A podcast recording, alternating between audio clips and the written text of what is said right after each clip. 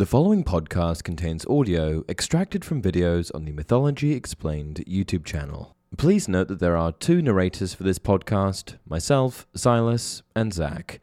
Please enjoy.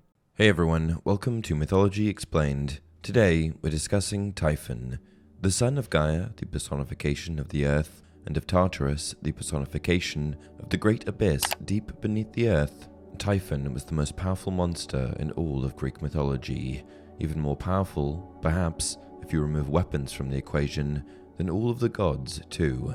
In the Greek creation myth, there was a sequence of three great conflicts, each of which entailed a powerful enemy the gods had to overcome. There was the war against the Titans, there was the war against the giants, and lastly, there was the battle against Typhon. As Apollodorus tells it, Gaia was the driving force behind most of these conflicts.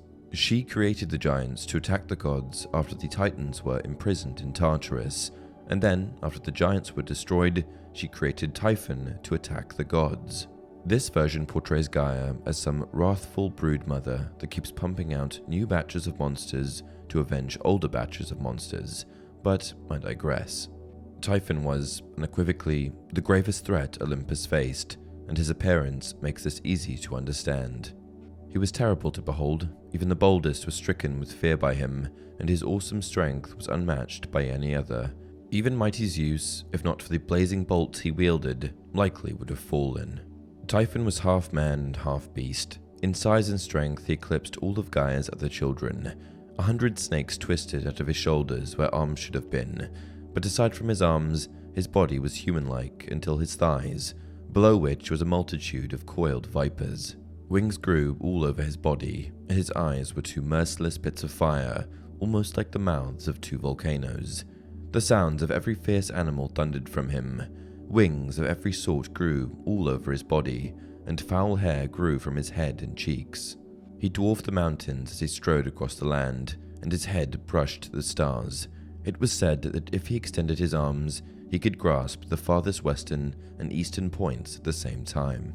Now, as far as I can tell, there seem to be two versions that detail the battle between Typhon and Olympus, and they're quite disparate. In Hesiod's theogony, all of creation trembled before Typhon, even those underground. Hades in the underworld and the Titans in Tartarus were racked with fear.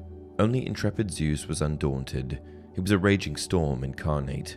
He wielded thunder, lightning, and the smoking bolt as mortal men would swords, spears, and arrows. He unleashed an onslaught of blows, and all of the bestial heads were scoured from Typhon's body. Zeus then cast Typhon down into the depths of Tartarus. The second version is the one recounted by the poet Ovid in Metamorphoses, and by the mythographer Apollodorus in the library of Bibliotheca. This version paints a less flattering picture of the gods when Typhon besieges Mount Olympus. All of them, yes, all of them, even Zeus, fled to Egypt, and when they realized that Typhon was pursuing them, they transformed into animals and hid. Zeus took the form of a ram, Hera the form of a white cow, Dionysus a goat, Aphrodite a fish, and so on. Zeus eventually found his courage and fired a barrage of thunderbolts, but Typhon, his approach inexorable, pressed forward until he and Zeus were locked in a melee. A flurry of slashes from Zeus's adamantine sickle carved Typhon's flesh, so the monster turned and ran, Zeus chased after him, and then, upon seeing how grievously wounded Typhon was, became overconfident and charged forward, opting once again to fight in close quarters. But Typhon's strength was not yet spent, and Zeus became wrapped up in and incapacitated by Typhon's coils. The sickle was wrenched from Zeus's grip, and with it, all of the sinews were cut from his hands and feet. Typhon hauled Zeus to the cave, and the sinews were placed in a bearskin, guarded by the she dragon Delphyne. Fortunately, Zeus wasn't the only god who found their courage. Hermes slayed the dragon, grabbed the sinews, and then restored and rescued Zeus, who returned to battle with a vengeance when his strength had recovered. In the meantime, Typhon was tricked by the fates into eating the ephemeral fruits, weakening him.